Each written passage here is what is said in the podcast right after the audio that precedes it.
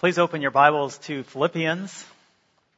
Philippians 1. If you're using one of the Bibles from the seat in front of you, it's page 1247. Next week, Pastor Matt will continue the series on the cross-shaped life out of the Gospel of Mark. Today we're going to look at reasons to rejoice relentlessly. Reasons to rejoice nonstop out of Philippians 1, verses 1 through 11. The Word of God says, Paul and Timothy, servants of Christ Jesus, to all the saints in Christ Jesus who are in Philippi with the overseers and deacons, grace to you and peace from God our Father and the Lord Jesus Christ. I thank my God in all remembrance of you always in every prayer of mine for you all, making my prayer with joy because of your partnership in the gospel from the first day until now and I am sure of this, that he who began a good work in you will bring it to completion at the day of Jesus Christ. It is good for me to feel this way about you all, because I hold you in my heart, for you are all partakers with me of grace, both in my imprisonment and in the defense and confirmation of the gospel.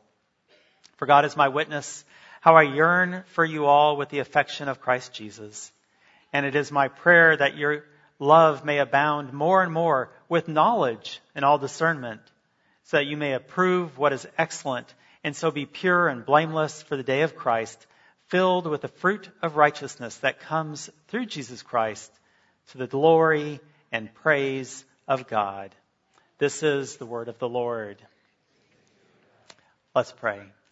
Heavenly Father, we praise you for this reading and now this preaching of your word. We pray that you would open our hearts Help us to learn and grow. Help us to see you more clearly and help us to understand how we are to live our lives as your children.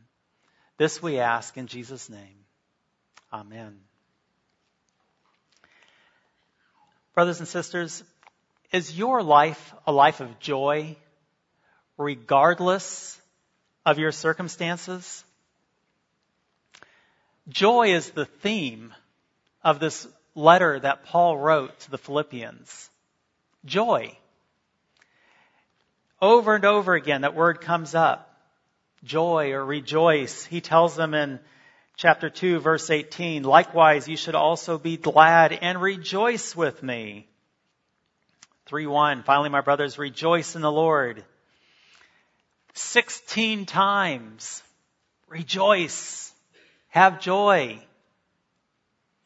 And then in chapter 4, verse 4, rejoice in the Lord always. Again, I say, rejoice. Always. Are you a person of joy? When your neighbors look at you, do they say, you know, one, one of the things about this neighbor, you, is that right, when you get right down to the bottom of their heart, it's a heart of joy. Or do they see you more of someone of stress? He's stressed all the time. It's easy to lose our joy, isn't it? It gets sucked out of us because of our circumstances. It gets robbed from, uh, stolen from us. It's so easy. As I'm preparing the sermon and Sunday's coming and I'm stressing because I've got to get the sermon done. And what's my topic? Joy. We all have to learn. The apostle Paul, as he was writing to the Philippians, knows what he's talking about. Where was Paul when he wrote this letter to the Philippians? In prison. This is one of his prison letters. He's in chains and he writes to them about having joy. Ten years prior, he, he arrived in Philippi and he shares the gospel. Many people come to the Lord. And then a mob grabs him, rips his clothes off. He gets beaten by rods, thrown in jail. His feet are put in stocks. And what does he do? He sings praises and hymns to God. He's got joy in his heart. This is a man that knows what he's talking about when he tells us we need to rejoice always. We need to rejoice relentlessly without stopping. These first few verses, verses 1 through 11, are basically what he unpacks throughout the rest of the book. And he gives us three reasons to rejoice. We are to rejoice relentlessly. Number one, because of the foundation of our gospel Lord. Now I told you that Philippians was primarily about the theme of joy, but that's not exactly true. You see, the word joy or rejoice comes up about 16 times. But Jesus, Christ, words like that come up 37 times. You see, the book of Philippians, like every book in the Bible, is all about Jesus. He's our Lord. And so Paul, he wants us to rejoice, but upon the foundation of our Lord Jesus Christ. So in verse 1, he says, Paul and Timothy, servants of Christ Jesus. Servants.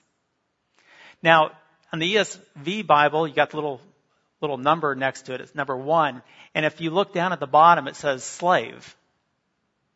The reason why it's translated servant is because slave has such a negative connotation regarding masters, abusive masters.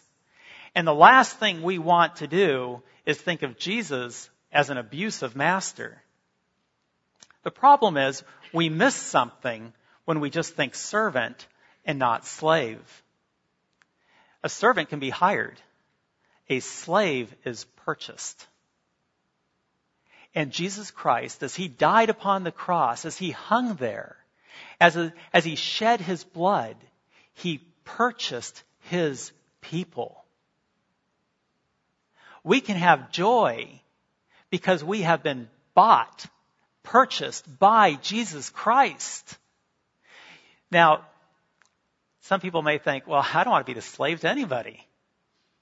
But you're going to be a slave to something. You're either going to be a slave to Satan, sin, and the world, or you're going to be a slave to Jesus and righteousness.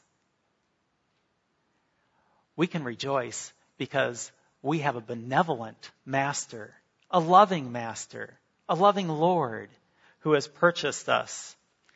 Paul goes on to the saints in Christ Jesus who are at Philippi with the overseers and deacons. He's writing to the church, but he doesn't say, hey, to you Philippians. Their identity isn't first and foremost in where they're from. He says, to the saints. Now, when we think saints, many times we think perfection. They've arrived at perfection. But that's not entirely true. We think of, of uh, we should be thinking more along the lines of a set apart. Something that is set apart, made holy for the Lord. So, for example, Moses in Exodus 30, he takes incense, he has incense made, and it's to be used in the tabernacle. And it's declared holy. Holy and saint is the same word. It's declared holy unto the Lord. Now, when that incense was made holy, set aside, set apart for the Lord, did it undergo some sort of change? Did it smell different? Did it undergo some sort of chemical manifestation? No. It was the same. The difference was, is now it's set apart for holy use unto the Lord. And when the Lord Jesus Christ purchases us, our lives change. We become saints. We are set apart for the Lord. From that point in time on, our lives take on a whole new meaning. Now, whether we're working in the house, doing household chores, changing diapers, whether we're at school and studying, whether we're at our workplaces, Everything we do from there on out is unto the Lord. That's exciting. Our lives have purpose and meaning. We give glory to God no matter where we're at and what we're doing. We rejoice because of who we are under our Lord. We're saints, the saints at UPC. Paul goes on Grace to you and peace from God our Father and the Lord Jesus Christ. Grace, receiving something we didn't deserve. And peace. We used to be at war with God. With every sin, we declared war against God. But because of the grace of our Lord, we now have peace with God. As a matter of fact, we're made children of God. So first and foremost, we are to rejoice relentlessly because of our great Lord who purchases us, who sets us apart for special use, and who has given us salvation. Unfortunately, too many times we allow our circumstances to become greater than our Lord. It's supposed to be the other way around. We're supposed to see our Lord and say, wow, this is great. I can have joy in the midst of difficult circumstances. But too many times our circumstances suck the joy right out of us. Habakkuk had that problem. Old Testament prophet, God told him, Habakkuk, the Chaldeans are going to come and discipline my people, the Jews. Habakkuk was devastated. Lord, how could this happen? He was distraught. He had no joy. God decided to have a little talk with Habakkuk, straighten him out. And after talking to him, he basically tells him in a nutshell, he tells him, Habakkuk, your problem is, is that you're focusing on the circumstances and not me. You're not focusing on your Lord, the source of your salvation.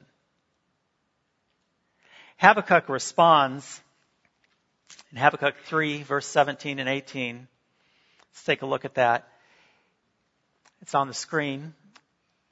Habakkuk says, Though the fig tree should not blossom, nor fruit be on the vines, the produce of the olive fail, and the fields yield no food, the flock be cut off from the fold, and there be no herd in the stalls.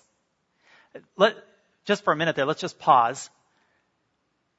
To put that in modern day lingo, he's basically saying, though I lost my job,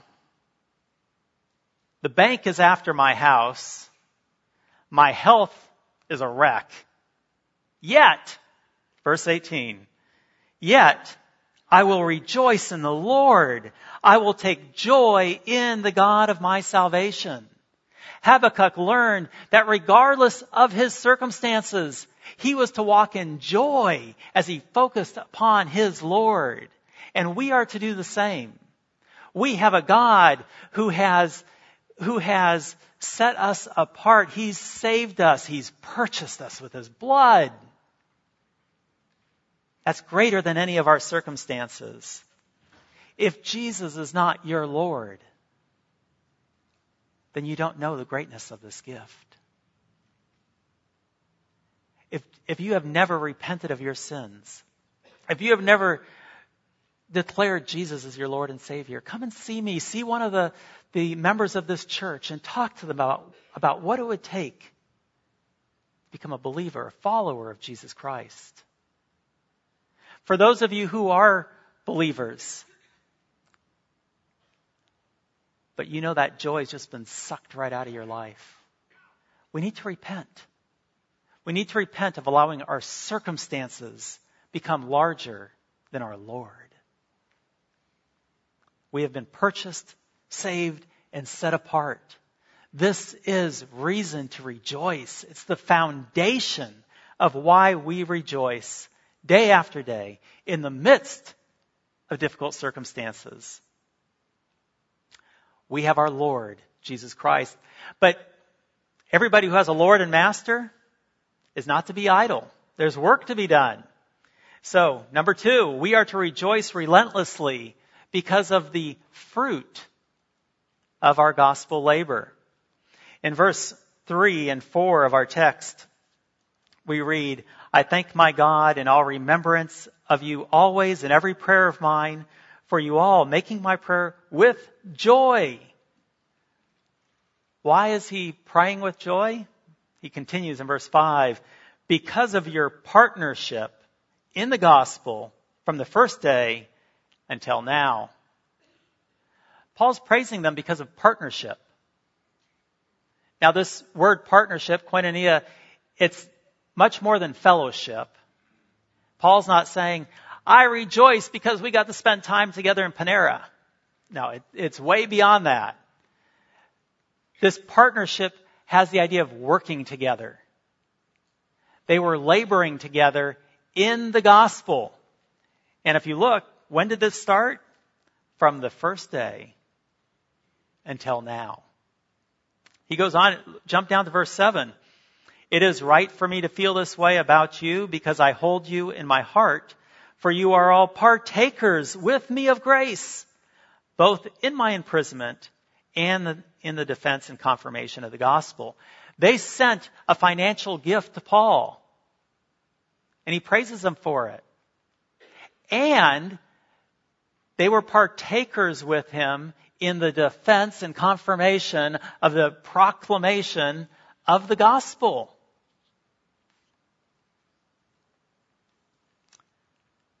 They were going about gospel labor. Now there's a danger here. We can begin to think, we can begin to work in this gospel labor and begin to think, hey, I'm okay with God. I'm doing my gospel labor and drift from the foundation of our gospel Lord. And so I love what Paul does here. In verse 5, he talks about our gospel labor. In verse 7, he talks about gospel labor. And then right between the two, he reminds them that God is laboring in us too. As we work, God's working. Verse 6, he says, And I am sure of this, that he who began a good work in you will bring it to completion at the day of Jesus Christ. He reminds them of that foundation. Our salvation is in Christ. That's our foundation. But we are to have fruit from that foundation as we work. And as we, as we labor, as we work, we will find joy. That joy is somewhat similar to finding the perfect job. Let's say the CEO of the world's greatest company comes up to you and says, we want to sign you up for life binding contract. You're going to get good pay, great benefits in this fantastic company, and it's for life. So you sign and he signs, and you begin to go to work. Day after day, you go to work and you don't really work. You just kind of wander around. You play some Tetris. You do this. You do that. After months at this job, are you going to feel like you really belong? No. After a while, you're going to get bored. After a while, you're going to wonder, do I even belong here? Now, you've got the contract, but you're not working, and you're not going to find any joy there.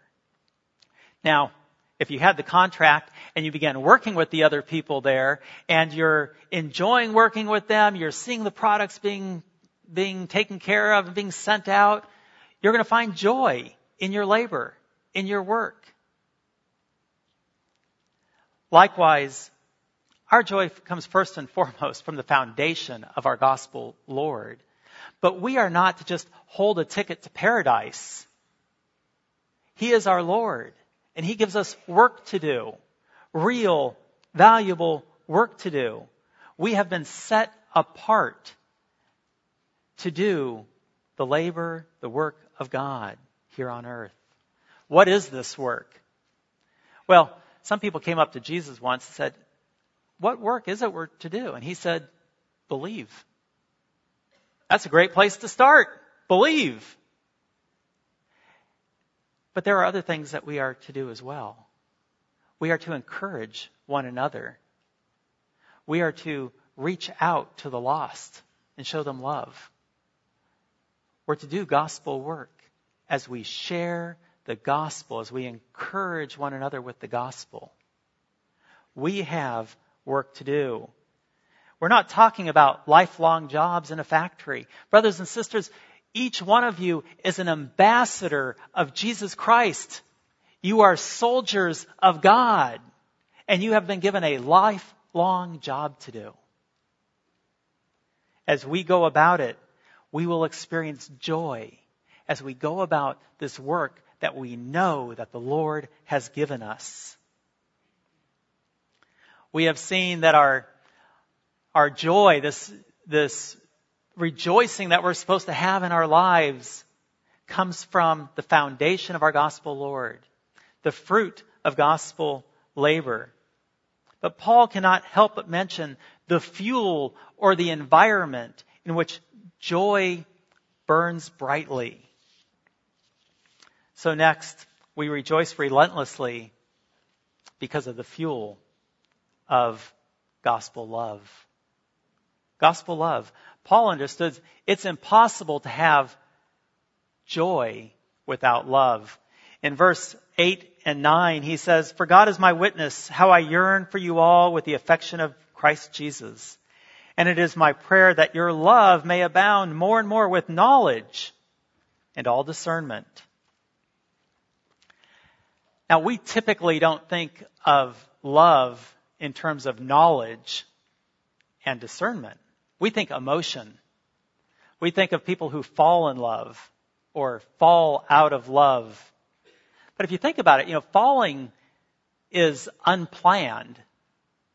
I mean, for me it is. I mean, I, I, I think it is for most people. It's unplanned. It's not something you get ready for. Is that what love is? It, love, according to the world, can be here today and boom, gone tomorrow. It reminds me of one time I took my family to, to Golden Corral for lunch and uh, my daughter bought cotton candy or got some cotton candy and I thought I'd show her how it dissolves in, in coffee. And I was expecting the coffee to kind of work its way up into the cotton candy and see it dissolve. And I took this chunk and I said, watch this. Dipped it in my coffee and boom, it was just gone. Instantaneously. You're welcome to try that on your own. Not right now. That's how the love of the world is. You know, we look at statistics about divorce and we say, you know, it's divorce rates are going down. That's fantastic. But what about the fact that more and more couples are living together without getting married? Why are they doing that? Because the person that they're with today, that they love today, they may not love tomorrow. Paul tells us that we are to love in knowledge and discernment. This is very different. It's, it's a type of love that looks from a heavenly perspective. It's a love that looks long term. It's a love that is intentionally sacrificial. It's a love that makes a decision. It's also an emotion. We're not denying the emotional side of things. It's the love of Christ. Think about Romans 5 8. God shows his love for us in that while we were still sinners, Christ died for us. While we were still enemies of God, Christ died for us. While we were unlovely, there was nothing to love about us, Christ died for us. This was a love that was looking from a heavenly perspective, a love that was looking long term, a love that was sacrificial, a love that was a decision. It was, it's this type of love that we are called to walk in. As we walk in this love, we will rejoice. It's like fuel in our lives. It was this type of love that fueled Paul to go on regardless of shipwrecks and hunger and beatings and prison because he loved the saints and he wanted to share with them and encourage them. He loved the lost. He wanted to share the gospel of Jesus Christ with them. It was this type of love that caused John Chrysostom, a pastor in the fourth century, to write to his congregation these words. There is nothing I love more than you. No, not even light itself. I would gladly have my eyes put out 10,000 times over if it were possible by this means, to convert your souls. So much is your salvation dearer to me than light itself. These men were not fueled by some superficial love that's here today and gone tomorrow. They were fueled by the love of Christ. It gave them joy to go out and go do the work of the Lord. There's a real danger that we have to walk, watch out for. We can stand upon the foundation of our Lord Jesus Christ. We can be going about the work of our Lord, the labor, and have a diminished love. There's a big danger there. Because then our circumstances become greater than anybody else's. We see other people's needs, but they're not as great as ours. We become calloused to the real needs of others. We become impatient to listen to one another.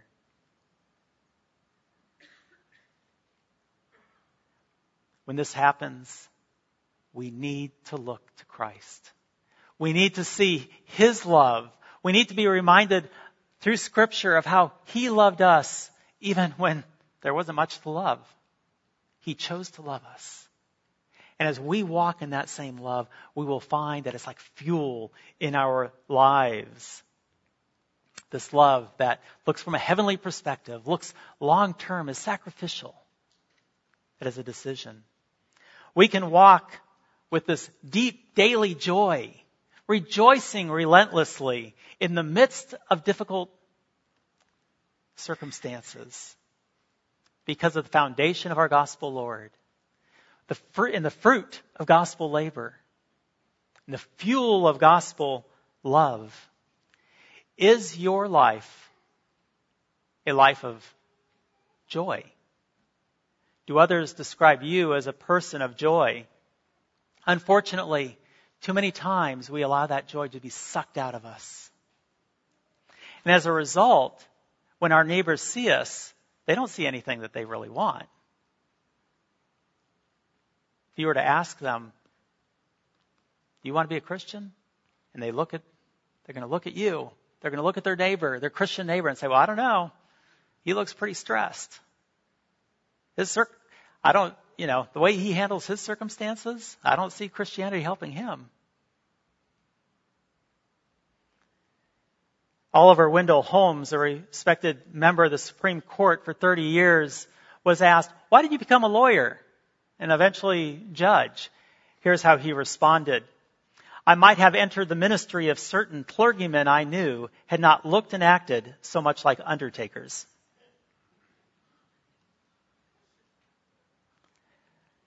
They, like many Christians, showed no joy in their lives. Of course he didn't want to become like, become a minister. But what about our neighbors? Are they seeing joy in our lives? Do they see a reason to want to become followers of Jesus Christ? One popular theologian questions whether a joyless Christian is really a Christian at all. I think that's a little strong. I think sometimes we just allow our circumstances, like Habakkuk, to, to become greater than our Lord. We need to repent. We need to put things back into perspective. Brothers and sisters, our lives are to be lives of joy. We have been purchased, saved, and set apart by Jesus Christ, our gospel Lord. We have been given real work to do that has eternal meaning, gospel labor. And we have been given the environment in which to make this happen, gospel love, this fuel. How can we have all this and not walk in joy? May we walk rejoicing relentlessly, nonstop, regardless of our circumstances. And may we say to the world around us, rejoice in the Lord always. Again, I will say, rejoice. Amen. Let us pray. Heavenly Father, we exalt you and praise you for your word, for your spirit, for your son, for the mighty work that you do in our lives. Help us now, O Lord, to embrace this message, to have it mold and shape us, that we might be more like your Son and our Savior. May we go forth into the world with joy. Joy in our Lord Jesus Christ. It's in His name we pray. Amen.